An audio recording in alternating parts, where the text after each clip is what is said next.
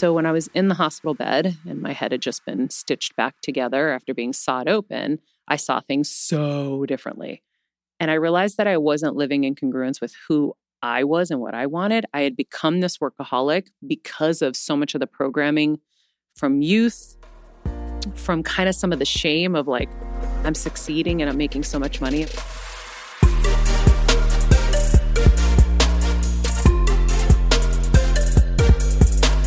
The Boss Babe Podcast, a place where we share with you the real behind the scenes of building successful businesses, achieving peak performance, and learning how to balance it all. I'm Natalie Ellis, and I'm joined by my Boss Babe co founder, Danielle Canty. Oh my goodness, for this episode with Maria, we could have talked to her for like six hours. The amount of stories that she has, buckle up because you are going to be entertained and inspired, actually. Maria Menounos is an Emmy Award winning journalist, TV personality, actress, motivational speaker, New York Times bestselling author, former pro wrestler, and entrepreneur. Along with being the former host of E and Extra, a reporter for Nightly News and Today, and hosting numerous ABC Oscar, Globe, and Emmy pre shows, Maria has conducted sit down interviews with every single living president, including the historic and only sit down interview with the Obama family, which, by the way, we got into the full behind the scenes of in this interview. Maria is one of the most hardworking and inspiring people that I have ever met. And she has so many incredible, interesting stories.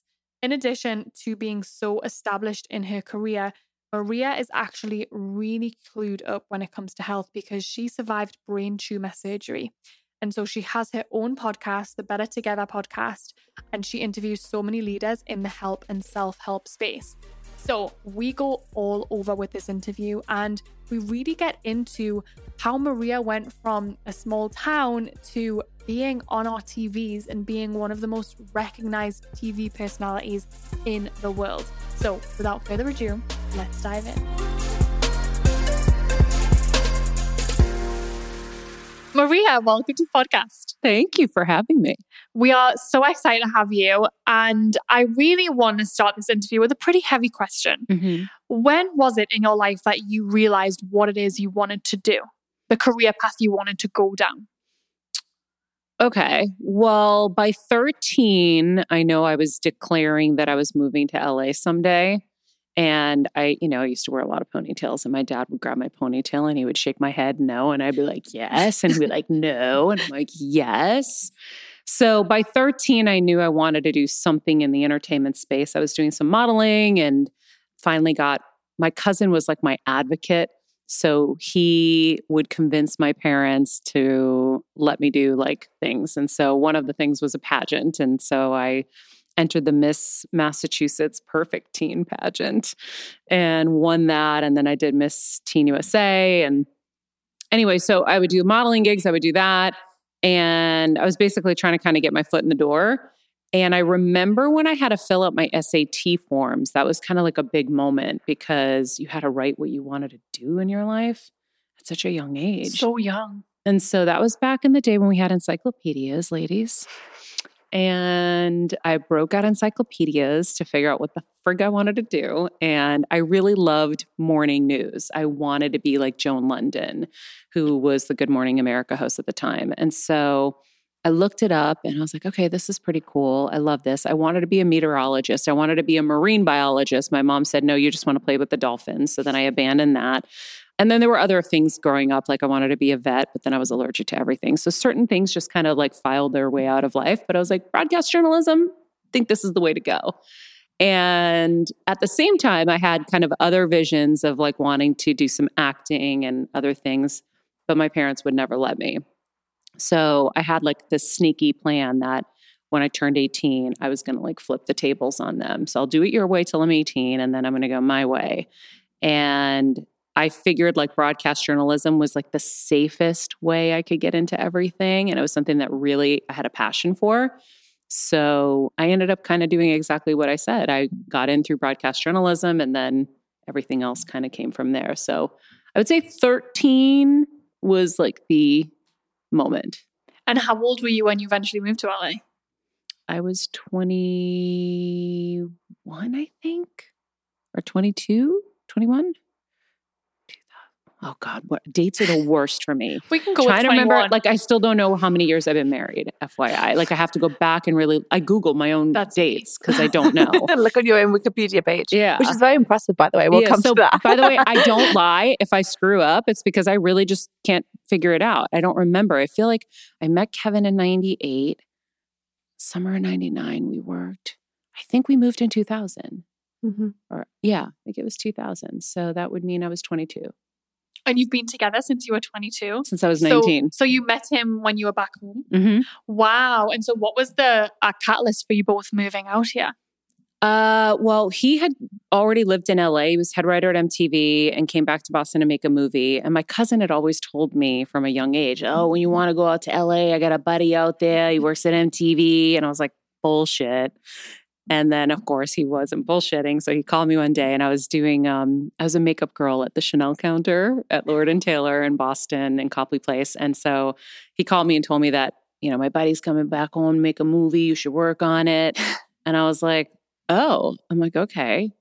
And so, long story short, I quit my job, worked on the movie. And by day three, I knew he was the one. And I was like, okay, I'm going to make you fall in love with me. And this is over. I love that you just decided for him that you guys Oh, are yeah. going to be together. Yeah.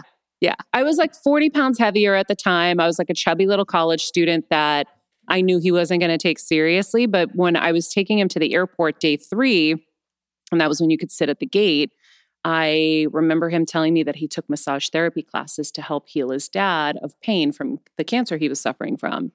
And I was like, You're a caretaker in my head. I'm like, Oh, yeah, done deal. He's hot and he's a caretaker. I'm done.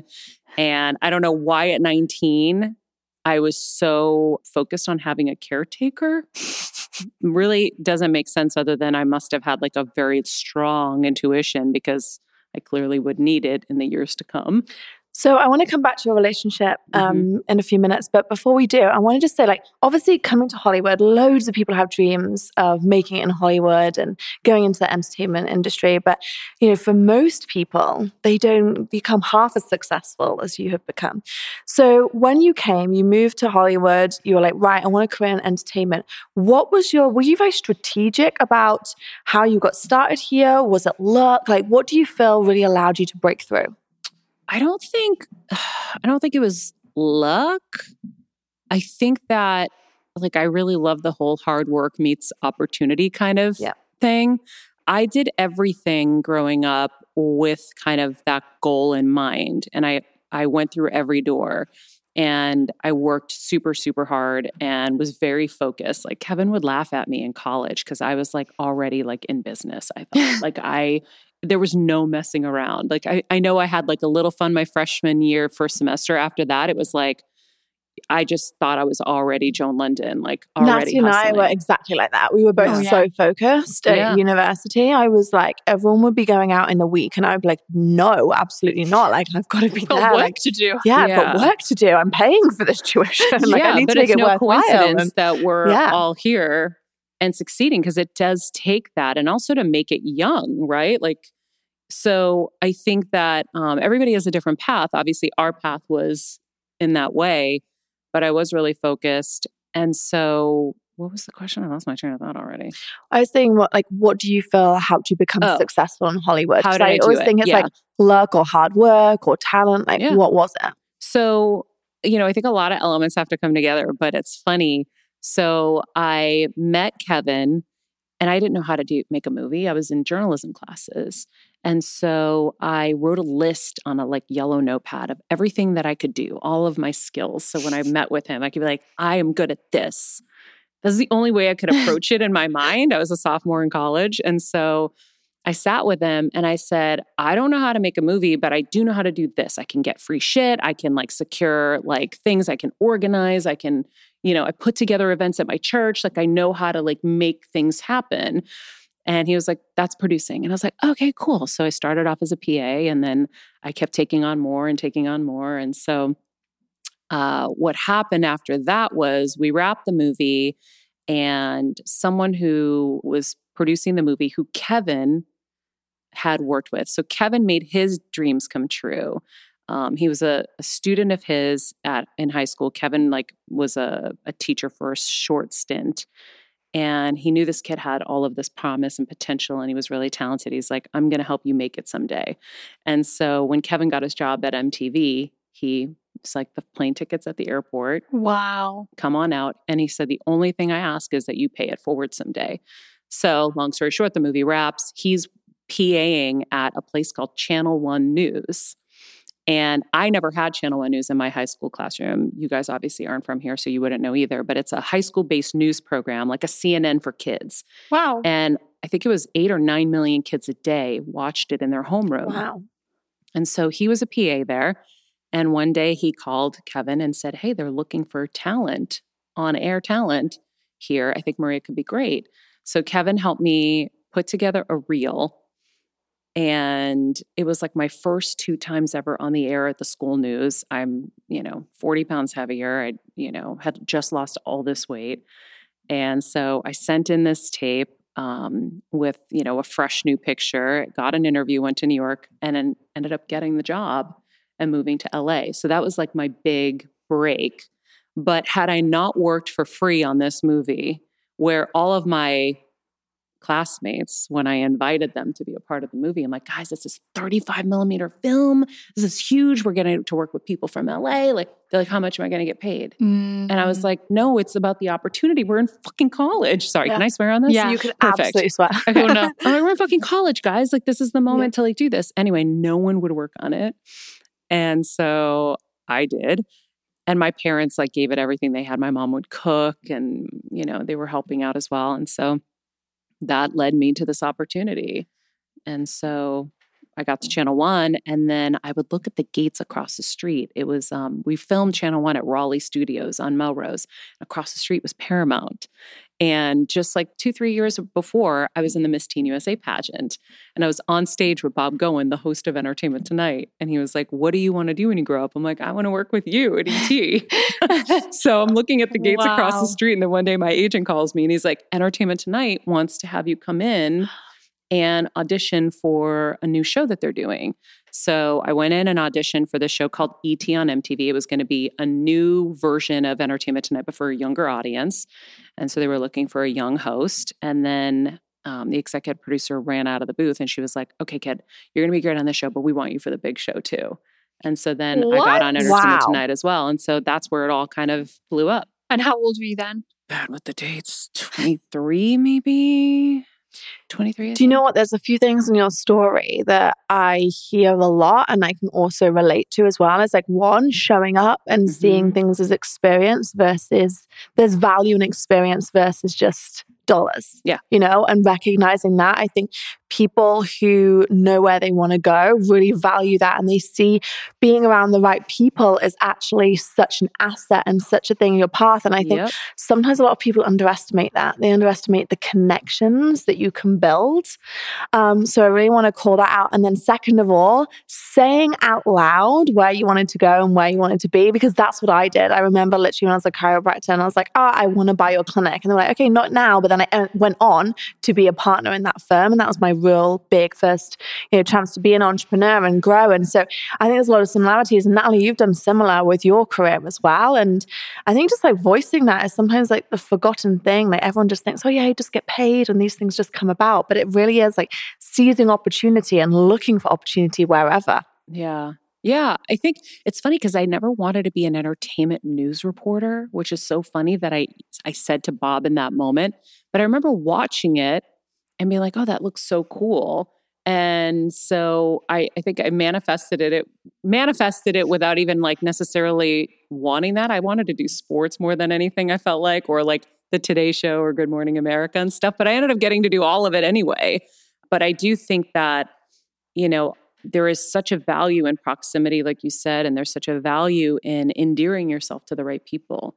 And so I know that there are people who come into our lives who are like, I don't want anything. And I said, Well, I'm just going to give you probably 50 times more than I would have ever given you in a check. And I learned that from Kevin because when I first started working for him, obviously I was working for free, there was another young girl my age and she was getting mm-hmm. paid. And then I found out and I was heartbroken because I felt like I was being taken advantage of at that moment. And so I went to him and I said, Hey, like, this is really, you know, hurting my feelings. Like, why is she getting paid and I'm not? And I'm working double as hard as her and I'm giving you everything I have inside of me. And he said, He's like, So, he's like, I can write the check too. He goes, If that's what you want, I can write the check. I can give you what I'm giving her. He goes, Or you can have everything I have and I will make you so successful someday. And I was like, oh yeah sorry i didn't mean it um, i'll shit. take that one i'll take that one and and you know you're doing it on you know who knew he was going to be able to deliver and he ended up delivering within like a year my entire career was because of him wow. right like in a sense obviously i don't want to take away from myself too yeah. but if i hadn't worked on that movie if his friend hadn't called him if he hadn't helped me put my reel together. He dressed me for my first interview. He took me to Forever 21 and styled me because he had all this experience at MTV with Carmen and Jenny. And he was like, no, you need a pop, you need color. And so, you know, it was really important. And then when I moved to LA, my parents felt safe because I was with him. And so I always say, like, think really carefully about who you want to invest in. If it's somebody who's a good person who you can see their character, can actually deliver back to you too. Sometimes they don't need to in the way that obviously Kevin did, but deliver lessons and knowledge and and proximity and and other things like that's somebody to invest in. So you got this gig. You're like, mm-hmm. okay, you're going to be you know, working on this show and showing up every day. What was going through your mind at that point? Were you, did you suffer from imposter syndrome? Were you like, am I worthy? Or were you like, yeah, I own this. I'm ready for this. like, I'm so curious as to like your mindset at that point. Cause personally, I would be terrified. like, oh my goodness, I wanted this. Oh no, I don't. I think I was so excited to be to to be there. It was funny because I remember they gave like 13 week contracts at the time. And and Kevin and I would kind of like laugh. We're like, oh, we're no, we're we're going to be more than 13 weeks. Like this, yeah, okay, cool, 13 weeks, fine. And I remember being scared when I bought my first house because I was like, 13 week contracts. What if they did? I remember I just lost all this weight. I kept all my big clothes because I was like, if I have to go back home and I and I don't have money, like I, I kept all my like clothes that were way too big for me at this point. But I, I knew I belonged. I knew I had a lot to learn too, but I wasn't afraid. And I think imposter syndrome probably kicks in later, but I wasn't really aware of it necessarily then, I don't think. Then it was just like, yes, I'm finally doing what I've wanted to do. I remember being in Boston, like desperate, listening to sad music at night when everyone's going out. I'm like, I want out of here. I want to go do my thing. And so, um, so I was just super excited to, and also like, you know, there's all these family dynamics and things that were going on at home like that just really propelled me and pushed me to get out. And so now i'm in LA where I've always dreamed of being. I'm doing what I want to do. I can wake up every morning and it's about what I want to do and no fighting and arguments and drama and nonsense and toxicity. It's just like let's go. And when you think back over especially in those early years what was the moment where you felt like that was your big break. Like it wasn't going to be ripped away after 13 weeks. It was like, oh, this is going to be my career now. I'm really good yeah. at this. I think probably, you know, the show on MTV went number one pretty fast. And then just stuff kept happening. Like I remember um, I wore this um, diamond dress to the Oscars. So my stylist at the time went looking for dresses for the Oscars. I was going to host the pre-show for ABC, which was like a big deal. And she called me and she's like, I have this diamond dress. And she's like, Angelina Jolie, they're holding it for her. And if she doesn't wear it, you can have it. I'm like, ew, a whole diamond dress? Like, that's so weird. I was like, that just sounds so gaudy and weird.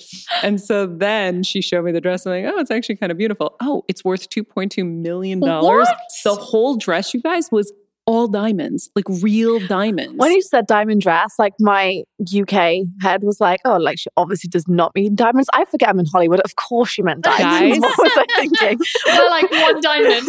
I was the like, epitome of dripping in diamonds. Like wow. no one has ever like it was insane. And so I put the dress on. It fit like a glove. It was literally mm. made for me. And I was like, okay, let's do this. And the press so now I'm at the Academy Awards and I'm in all the magazines right along like the winners of the Oscars and stuff because it was such a showpiece dress.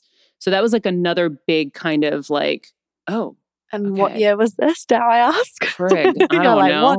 These years. I'm trying to look get the timeline. Like Yeah. when these like pieces started like coming together for you because I I feel like that's when I was like looking at your career because you do have a really impressive Wikipedia page Thank you. with very spent a lot of time on surprising things on there. yeah. I was like, what? First of all, I was like such a big fan of like One Tree Hill and stuff growing up. When I saw your Oh, name on those things, I was like, what? And I was like, and like Sabrina the Teenage Witch. You don't like, remember Jules? Seen that? Hello. Yeah. And then the one that really threw me, and I'm completely sidetracking us right now, was the uh, wrestling. Yeah. Like, I'm sorry, but there's nothing about you that kind of makes me think Tell us about the you were a wrestler or into wrestling. Oh my. God. So please tell. Diehard. Okay, so I grew up watching wrestling. I was very much like a tomboy. I really I grew up with a lot of like males. Like my cousins mostly were guys, and we would like fake wrestle and play hockey and like we're all the sports and stuff. And so my dad and I used to watch wrestling growing up. And my mom hated it. She's like, why you watch this stupid stuff? And I'm like, it's awesome. Macho Man Randy Savage and like, you know, everybody. I just loved wrestling and I loved watching it with my dad. And so then there was a moment before I got my job at Channel One. Kevin was very good friends with Shane McMahon. Shane McMahon is the son of Vince McMahon who owns the WWE. I'm glad you explained that Of as non course. wrestlers. Thank course. you. I'm not expecting any boss babe to think they know anything about wrestling. So here we are. I'm explaining. um, so he was like, I'm going to talk to the WWE about going to write for them. And he's like, maybe you you should wrestle because he knew. Let's take a minute to talk about one of my favorite educational platforms, Masterclass. I have been referring back to this platform for years, and I love that you can simply log in and take inspirational classes from world class coaches no matter where you are. If you haven't explored Masterclass yet, go to masterclass.com slash bossbabe and scroll through some of the categories. I think you'll really love what you see. One of the latest classes I tuned into was Anna Wintour's class on creativity and leadership. She takes you into her office as Vogue's editor in chief, and it was so inspiring to learn about her leadership style, team culture, and how she encourages creativity in her team. Not only does Masterclass have tangible business development classes that you can watch at your desk or listen to on the go, but it also includes classes in 10 other categories ranging from food, home and lifestyle, music, wellness, design, and so much more. There are over 200 classes to choose from, with new classes added every month. This year, learn from the best to become your best with Masterclass. Plus, Every new membership comes with a 30-day money-back guarantee, so there's no risk. And right now, our listeners will get an additional 15% off an annual membership at masterclass.com slash bossbabe. Get 15% off right now at masterclass.com slash bossbabe, masterclass.com slash bossbabe.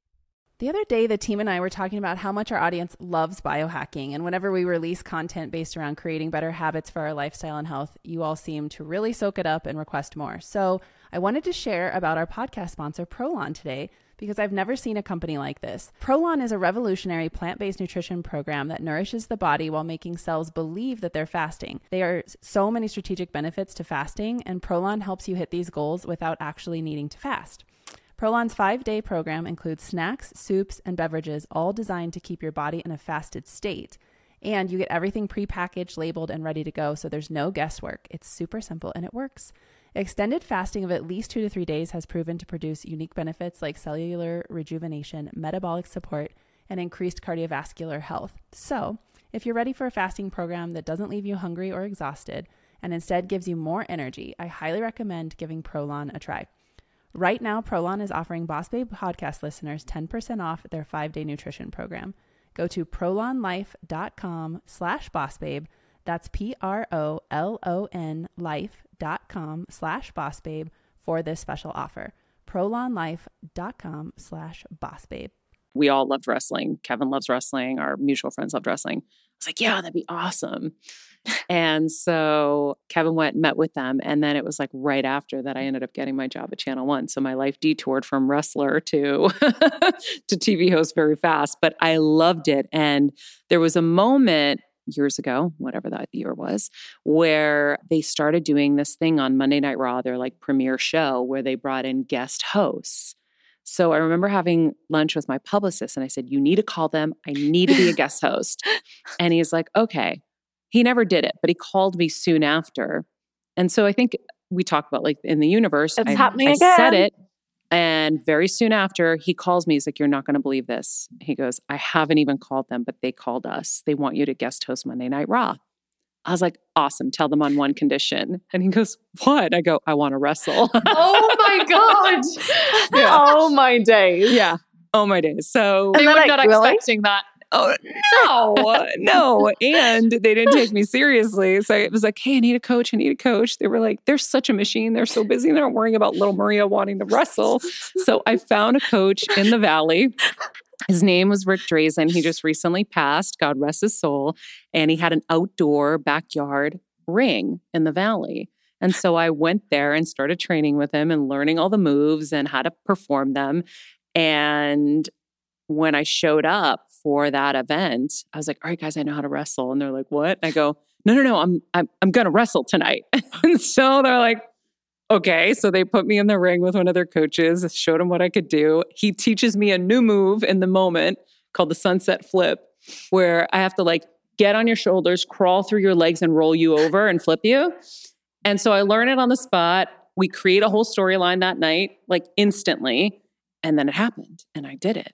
And wow. It's the scariest thing in the world, which is why it's so awesome because you're going out to a crowd of like 15,000 people and you now have to perform something that you are not really like, you know, I'm just learning. And energy's so insane.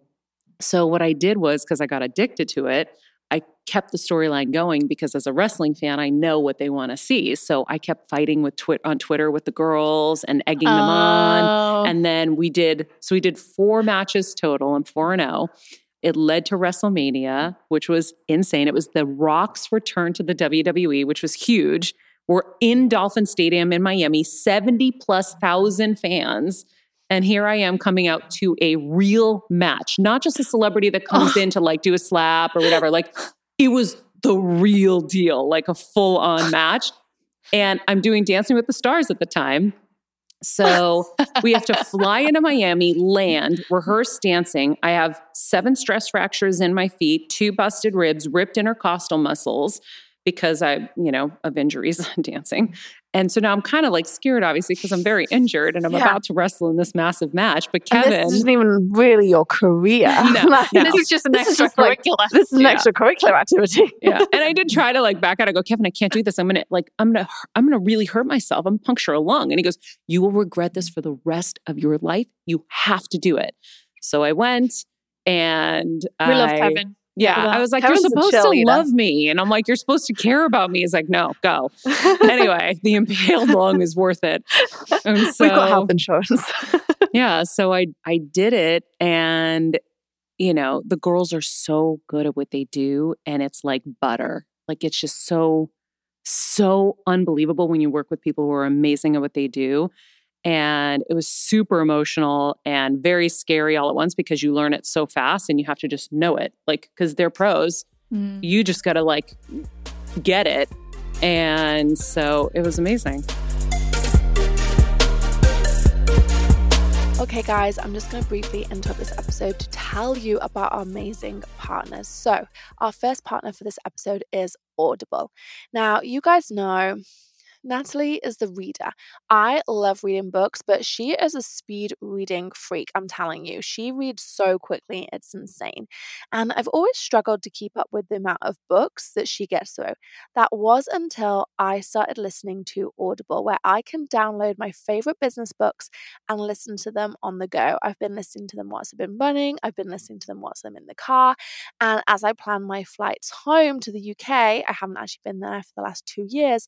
I have already planned the books that I'm going to listen to on that international flight because let's face it, there's only so many ways you can, you know, spend the next 10 hours. And rather than watching some trash on there, I am going to put my mind to work and listen to some amazing books. So, I just wanted to let you know if you're like me, if you struggle finding the time to sit down and physically read, Audible is an amazing alternative. And the best part is right now, for a limited time, you can save 46% on your first four months of Audible. That's only $795 a month. So give yourself the gift of listening. And for more, all you need to do is visit audible.com slash bossbabe or text bossbabe to 500 500.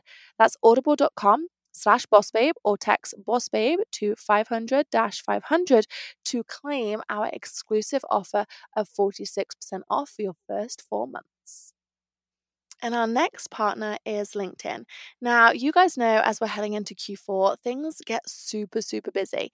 And I am just so thankful right now that I have the best team around me. And it feels so good to be able to delegate tasks and feel supported, especially when it feels like the business is moving so fast. But I just want to emphasize the only way I've been able to build an exceptional team is because I found the best tools to support me when I go to making that new hire. Because I use LinkedIn jobs and they are my favorite. They really are. I've tried so many different recruiting tools, and LinkedIn jobs has stood the test of time for me because all you have to do is log into the platform.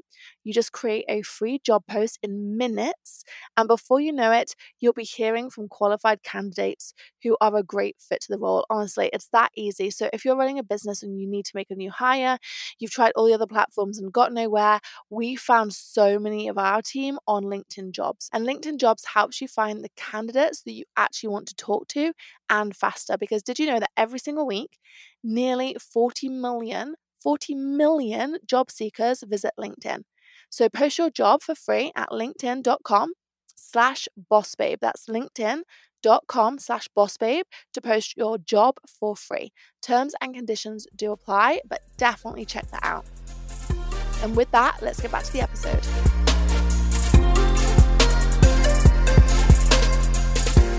Can I ask you a question? Well, I'm going to ask you a question. I don't know why I asked permission then. Um, but I am so intrigued of what most like what do you like about these high pressure situations? Mm. Because you know, you're describing it as scary. You're describing it as, you know, at this point, there's a health risk. Yeah. It's not your main career. It's an extracurricular activity. You're already on Dancing with the Stars. You then decide to wrestle. Mm-hmm. I, I mean, I just sat with this interview with my jaw down, really. Why? Why? from two people who don't have that. Well, like, yeah, but I'm like, oh, this health risk up. No, but like the, the scare, like I think what yeah. dra- like, do you like being scared? Yeah. Oh, so I think that for me, living happens in that moment where you're like shitting your pants, and you're like, "Am I gonna? Am I gonna make?" oh, okay. Whoa, that was cool. And it's like that's where life happens. If you're not having those moments, I don't know if you're really living. Like to me, right? Like that moment of like facing your fear and then coming out the other side doesn't mean you have to win, doesn't mean you have to be great, but you got through it and you yeah. did it and you push yourself and you that to me is so exciting and I think you know, my dad's a little kooky, so I'm a little kooky. and I just love living and I love experiencing and I love trying. And again, it doesn't always have to work out. Doesn't mean I always am going to be the best but I really love pushing myself. What do you do you think it was your dad's influence that because I feel like some people are going to listen to that and they're like, that is not me at all. Living is when like I'm constantly in peace. Like, yeah. you know, I, I feel like my adrenals aren't under fire. But yeah. like, I'm just curious what in your childhood do you think influenced you? Because I actually think this is kind of part of your career. You mm-hmm. were on live TV. Yep. And we'll come to some of the huge moments that you've had in your career, yeah. which most people would buckle under the pressure of, yet you thrive. So, what do you think in your childhood set you up to one, be like this or set you up to be able to cope like this? Well, I did grow up with a fair share of terror, so I think I can cope with anything. But also, like, my parents were very can do kind of people. And so I, the way I describe my parents is if I came home one day and I was like, Mom, Dad, I have an interview with Lady Gaga on the moon and we need to build a spaceship so that I can get there. okay, Maria, we gonna do. That's their line. okay, Maria, we gonna do. And they would go build the spaceship and somehow yeah. it would friggin' work. Like that's that's who my parents are. We're just, I think like when you come from nothing, you, there's only one way to go. Like, so when we were growing up, we were cleaning nightclubs all over Boston. And when you talk about where it all started, that was another part where it all started because I was cleaning up. I was literally wading as a little kid through trash, right? And then sleeping in boxes when I wanted to take a nap so the rats wouldn't get to me. And so cleaning these nightclubs and all the beer and the booze and the vomit and all the, it was disgusting. But there was a stage, and I used to go on the stage and just dream. And there's only one way to look, and that's up. And so for me, anytime I got to try something that, um, you know, that was kind of a dream that you'd never think you could do, I was like, I'm in, whatever it is. Like a couple years ago, I I got into um, a race car with Mario Andretti for something I was doing, some show. And afterwards, I was like, seriously considering becoming a race car driver just because I wanted to do something again, like crazy that I was like, I like overcoming. I like, I like getting there. I like figuring it out and pushing myself. So I think it's a combination of my parents kind of like can do kind of thing. And then also like fear is something I'm I'm probably comfortable with. And if I think about like even just the last five years of my life, I thrive in those moments when I have to overcome. And something I'll just reflect back on you and feel free to reject it. But I think it's like from the conversation, I feel like you're grateful for opportunity. Mm. Like you're like, okay, an opportunity here. How can I thrive in this? Versus being like, oh, do I want this opportunity? It sounds like you're like anything that's new, that's interesting, that's like Yeah. an experience. You're like, hell yeah, I'll see, I'll do it and Yep. see what happens from that. Yeah, because guys, life is so friggin' short. Why would we like not try everything? Right? Like there's a side of me that wants to like blow up my whole life, sell everything, and like just start moving to different places and doing different things. Just because like why do the same thing all the time?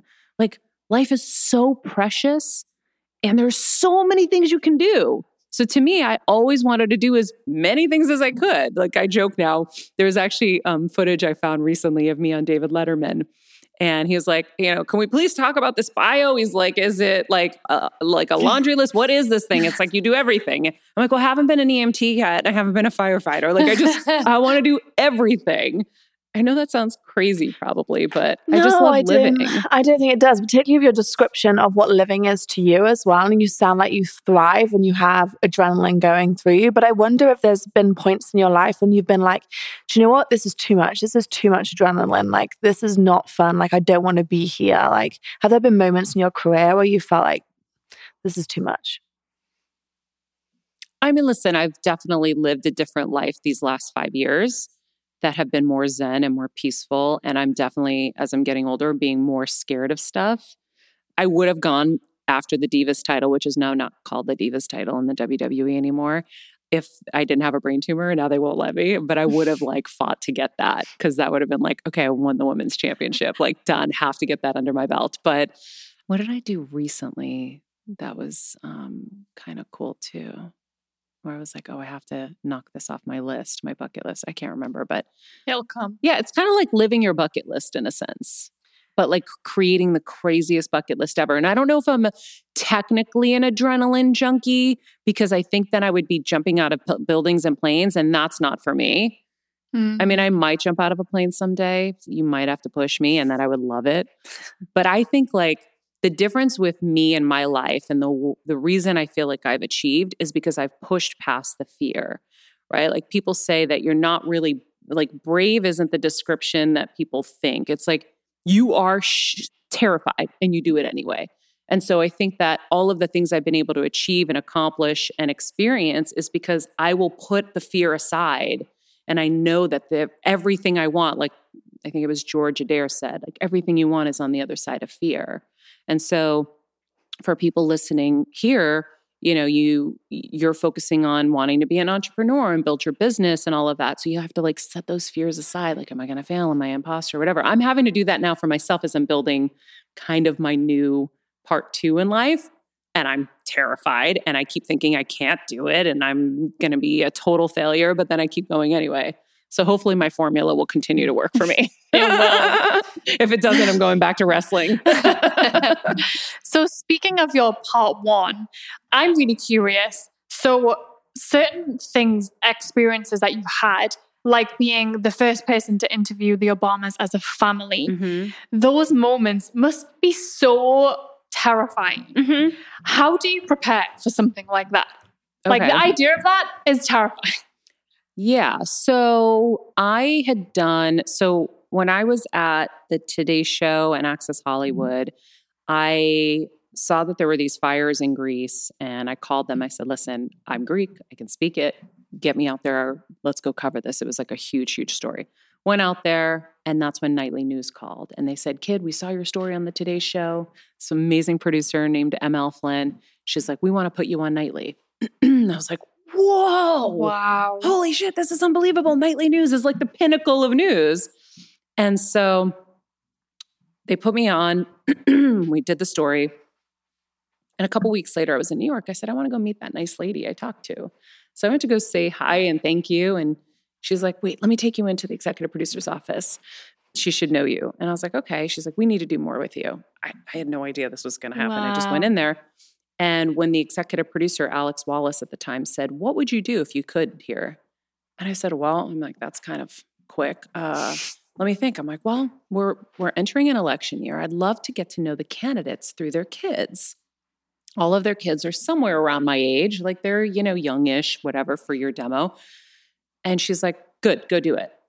And I was like, What? What? And I was like, okay. I was like, holy shit, holy shit. So I started reaching out to different kids like Meghan McCain, Sarah Huckabee, and all of them. And they said yes. And I was like, whoa, okay, got it, got it. Then I reached out to the Obamas and they're like, you know, the kids are too young. We're not going to do interviews, but keep us posted on what you get. So I was like, ooh, open door. Mm-hmm. So I kept sending them the footage. And in a sense, I wanted to let them know that it was harmless. I'm not someone who's out to get anybody. I just want to get to know them. And so I kept sending them the profiles, and I think they understood kind of where I was going with it. And then one day I got a call from my boss at Access Hollywood, and he said, Hey, we have an interview with, you know, Senator Obama and, you know, Michelle, and it's in Butte, Montana on the 4th of July. And apparently nobody wanted to go to Butte, Montana on the 4th of July. Then me, I was like, Oh God, I got to get on three planes. Kevin goes, Maria. And I go, Okay, fine, fine, fine, fine. We're going, we're mm-hmm. going. He's Good like, go Kevin with. We love Kevin. fucking Kevin. I swear to God. So we um Was he taking management fees at this point or something? Like, yes, he's a well-paid employee of Omega Girl. yeah. Um so anyway, so we went and I remember feeling something was coming. It was really just supposed to be them. And the girls were there and I was showing them pictures of my dogs because they wanted to rescue a dog or get a dog, whatever. And then they wanted to go tour the mining museum that was there. And Kevin had just gone through it like the nerd that he is. And I said, Oh, Kevin will take them. So Kevin takes them on this, Casually. this tour of the mining museum with the, the nanny or whatever and comes back and they're hanging on him. They're like, Uncle Kevin, we want to do it again. and then they like loved him because he's so good with kids and like he's got that teacher vibe. And then all of a sudden, it kind of started coming together. But I had an inkling. So I was prepared for an interview with the two adults. And then I went into the room when they left for the tour. And I looked at my producer. I said, We need to be ready for a family interview because I feel something's coming. Oh my God, I have chills. And so I started shifting. I'm, I'm getting the chills too. I started shifting the energy around what I would want to talk to them about. And boom, they come back, mics go on. And now I'm in the middle of the friggin' craziest, biggest interview in the world. And I'm like getting the chills again right now. My arms. Oh my And so, yeah, I'm terrified, anxiety, excited, like all of those emotions are running through my body. And it was such a beautiful moment because the girls were so cute. They're like, you don't know everything, dad. Like, it was just like you got to see them in a different light. And at that moment, they were still calling them elitists. And now you got to see them as a family and who they really Mm. were at their core. When I got to the airport, I was bawling. I just, I, there was, it was so emotional. I'm like, Kevin, something big's coming. I can feel it. Obviously, he then went on Yeah. to win. And it was the only family interview that they ever granted. And so Now I got a. I got a lot of heat in the mainstream media. yeah. They all hated me for getting the interview. They were all jelly, jelly donuts. because you were the only one that was willing to take the opportunity. yeah, opportunity. And I think this has come up in your career a lot from conversation, what interviews that I've seen and conversations that we've had is your ability to make the person you're interviewing, in this case, a family. Like, Mm. would that interview have have even existed if the kids hadn't got on with you so well? They Yeah. probably knew they were going to have to do a family interview at some point, and what better way to do it in a way that was like unreal prep, like it was like Yeah. relaxed, and everyone was like you say, the kids were in, like interjecting into it, and Yeah. I think And that's what set you you. apart as like an interviewer. Is like you always find a way to connect, whether it's talking about your dogs or whether it's something else in your life that you're like, hey, I'm relatable, we're relatable, we're all on the same level at this Yeah. point, which then makes everyone feel way more comfortable. yeah. It's letting them know you're not out to get them. Yeah. right? Like to me, I'm like, I'm not here to talk about foreign policy. That's not my role here. My role is to get to know you. And I always have thought like help people shine, like get Mhm. to see that. And so, yeah, I think there was like an element of trust that had been built and it just kind of, you know, all came together in the right moment. But again, it's it's doing the things no one else wants to do. It's it's going for it and So let's talk about the second part, really, if you're correct, because you are rebuilding right now, because you left E News in 2017, right? thank you for the date. What- you know, what- Oh yeah, I do know that because that that was brain surgery. Can't forget the year of brain surgery. I mean, that's pretty. Let's talk about that. wedding one. year, you know, from a that. woman who has been pretty fearless, Mhm. I can imagine there was a lot of fear hearing that news. No, Okay, mm, My, Sorry. No, not initially. So there was fears at different points and in different kind of ways. I don't know. I filmed every second of it, so I can You tell did? you. I can look back at the footage. In instantly when they told me, my doctor called. He goes, "I don't know how to tell you this," and I go, "I know what you're going to say." And he goes, "What?" I go, "I have a brain tumor, right?" And he goes, "Yeah." And I go, "Okay, what is it?" And he's like, "Well, we think it's a meningioma. We won't know until, you know, you see a neurologist and blah blah blah." And so I instantly was just kind of like, what the fuck? My mom had just been diagnosed with a brain tumor. Hers was stage four brain cancer just a couple months before.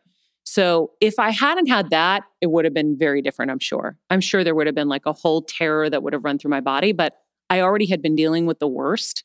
And they were pretty sure, or they were hoping they were sure that it was benign. And so you can kind of tell, like, by the forming of it on an MRI. And so I was just like, oh my God, what are the odds? This is insane. And I was more worried about not being able to work and what that was going to mean for my family and my mom and everything like that. So my head went into how am I going to be able to provide and how am I going to be able to to do things. And I was so burnt out and I was so tired and I was so over so much, you know, because as exciting and as glamorous and as fun as it can be or it can appear, it also is always, you know, there's polarity in everything. So I was dealing with a lot of toxicity and a lot of pain and a lot of, just a lot of just the things that you hear about and a lot of things that w- were brought to surface, but in a different way. So, you know, there was a lot of like kind of mental violence in a sense and and just toxicity. And so I was cooked. And I was like, okay, cool. Is this my get out of jail free card? Am I done? Because I would never stop the match, right? It's like the wrestler who will keep going or the fighter who'll keep going till he dies. I wasn't going to stop the match. So God stopped the match for me. So everything shifted. And then when the doctor gave me the two dates available, I was busy on one and the other was my birthday. So I was like, oh, well, this is a sign. This is a rebirth. So if I make it through, then I'm going to live a very different life. And I kind of just took the signs as they came. And I, when you said, were things intentional? Were you plotting and planning anything? Absolutely nothing. I just always prayed at night and said, God, take me where I got to go. I'll be a good person. I'll work hard. Just show me the way, and I'm just going to go. So I just felt like someone was guiding me through things. Okay, we're going to wrestle. Okay, we're going to act. Okay, we're going to host. We're going to do radio. We're going to do this. We're going to do that. Just fucking go, live, experience. And it was like the same thing now. It was like, okay, just, I hear you. I got to slow it down. I got to change. I got to make some transformation happen. And so that's what I've done.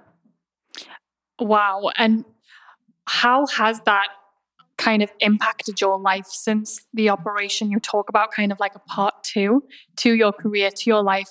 What has changed for you and what does part two look like? I'm still figuring out what part two looks like. I think what's changed the most is kind of my perspective on life and how precious it is. And so I feel like we really prioritize our careers. Like from a young age, we're taught we need to be something, we're supposed to make something of ourselves, and our priorities go right into that, right? You go to college, you got to succeed, you got to get great grades, and you got to get a great job, and you got to do all this stuff. But no one ever tells us that we have to prioritize our health and that without our health, all of those things are challenging now. And so when I was in the hospital bed and my head had just been stitched back together after being sawed open, I saw things so differently. Mm. And I realized that I wasn't living in congruence with who I was and what I wanted. I had become this workaholic because of so much of the programming from from youth, from kind of some of the shame of like I'm succeeding and I'm making so much money and my parents worked so hard to make a fraction of that. You know, my dad was like, Maria, you know how hard we had to work to make what you make in a day. We work years. And I, at first, I would kind of chuckle and I'd be so proud of myself, but then I'd feel guilty like I didn't deserve it, like I wasn't worth it, and that somehow I was just lucky. And I totally devalued myself in so many ways, which then played out in the workplace. Because then, if you're devaluing yourself, you're going to be devalued. And so there was just a lot that had to kind of, you know, had to change. So my focus is on health. I really have become a health advocate to remind people that we treat our cars much better than we treat our bodies. That when you're in that hospital bed, you're going to regret mm.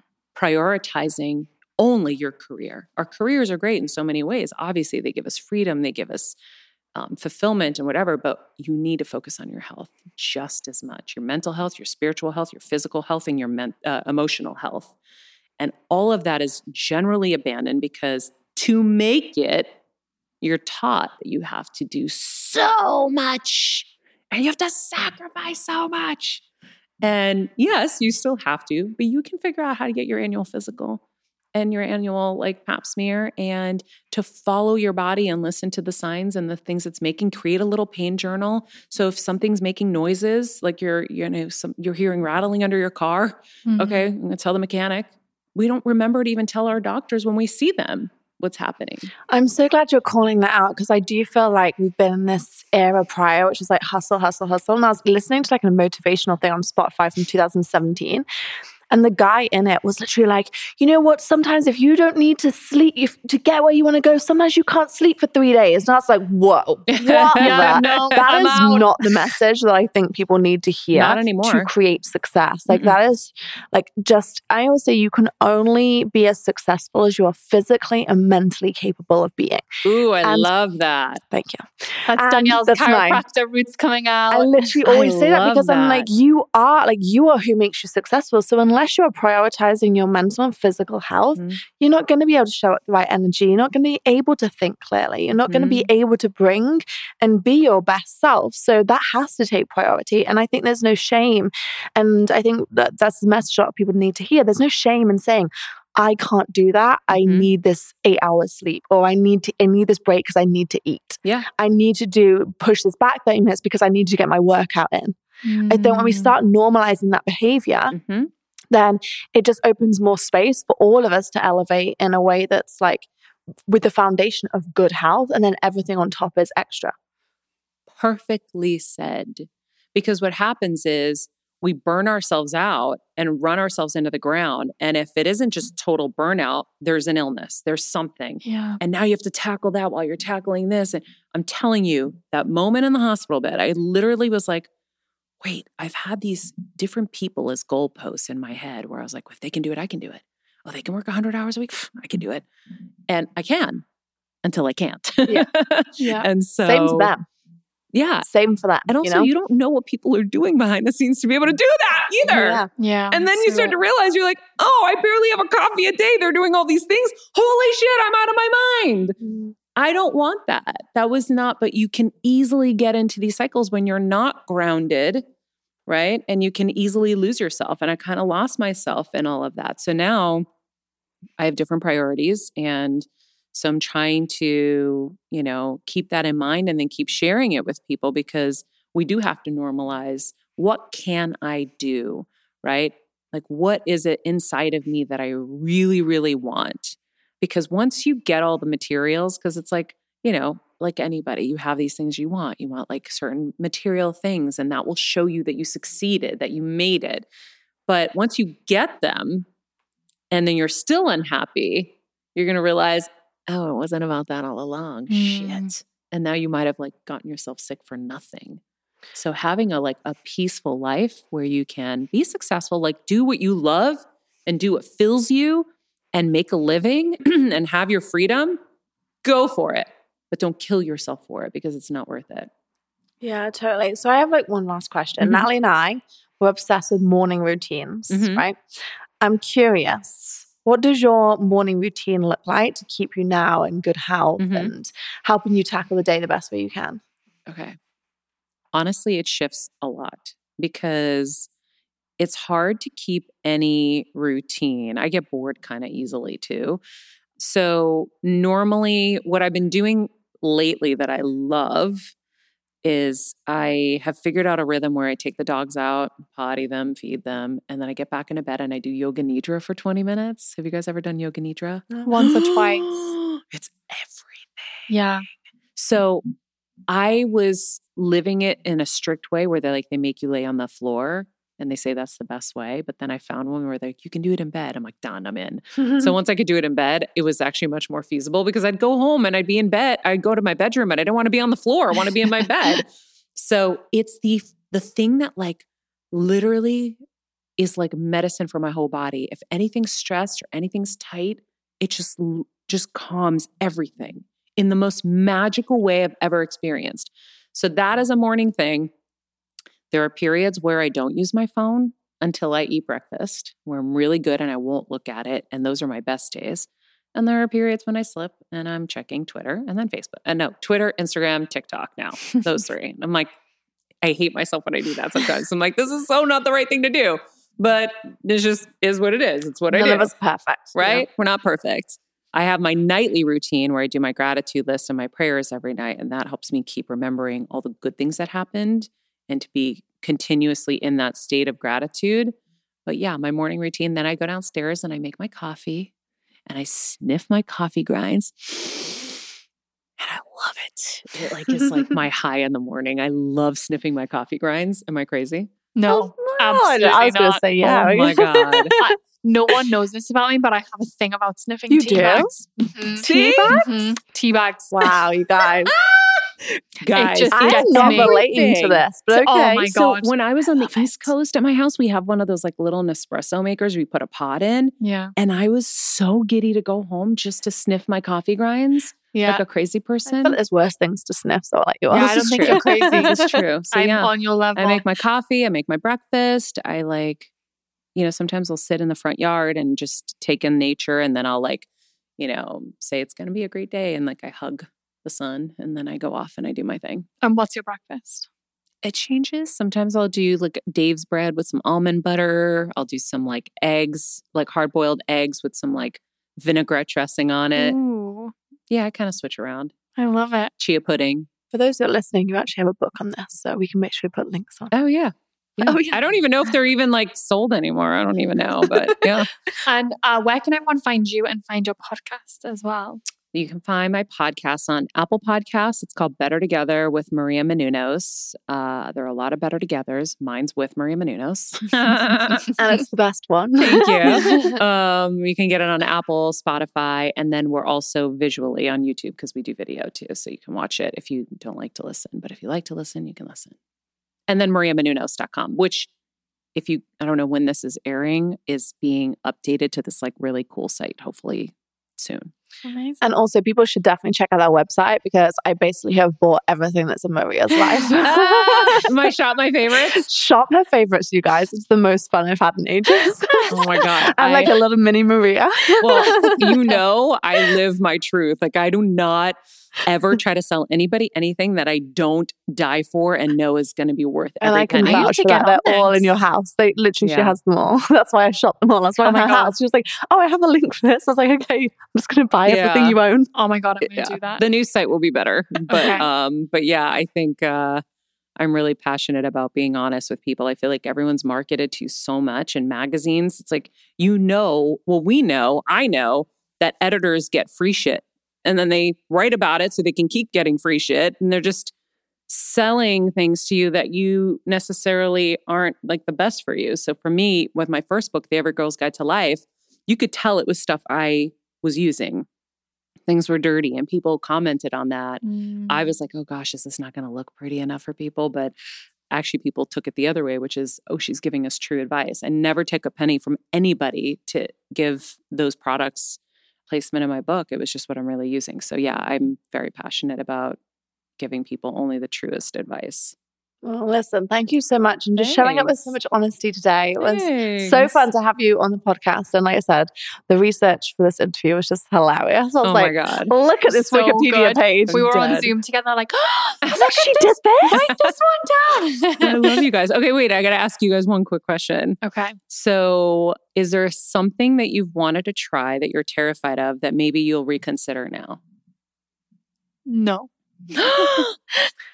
Come So on. it doesn't light me up. So like that that the fear doesn't like getting to the other side of something doesn't give me a good feeling. Interesting. So like my husband does. So he tries to make me do these things like, will you jump off this boat with me? Will you do this Spartan race? And I do them. And then he's like, doesn't it feel good? And I'm like, no, I just did it for you. I don't feel any better. what if it's not like extreme like that though? What if it's like taking a dance class? Like you've always been intimidated to take a dance class or something like that. Mm, Think about no, it like because if I want to do something, I'll do it. okay. I don't necessarily, I wouldn't get put off by Okay. doing something. I feel like from this interview, I've gone off the deep end because I'm like, before I was like, oh, I would really like love to do some like live TV at some point, but I'd be absolutely terrified. I always avoid like live interviews, even though they are live. They put them on live afterwards, Yeah. so the whole thing So just you've makes sense. doing. Let's But now I'm like, oh, like I can do this. Mhm. Maybe I'll, I'll be on the news before you know it. There you Let's go. get you on it. I could be the next Ellen. Should I be in for that? Done. I, love, it.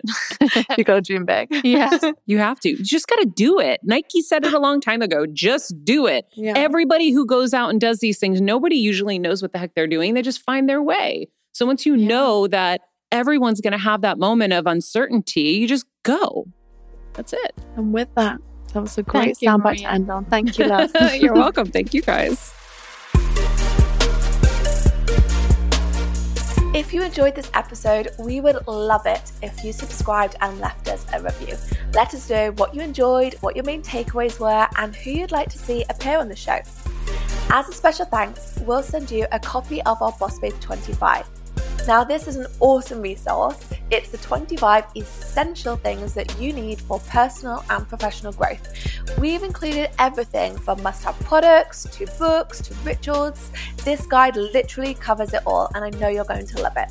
So, if you want your copy, simply leave us a review and then send a screenshot of your review to podcast at bossbabe.com.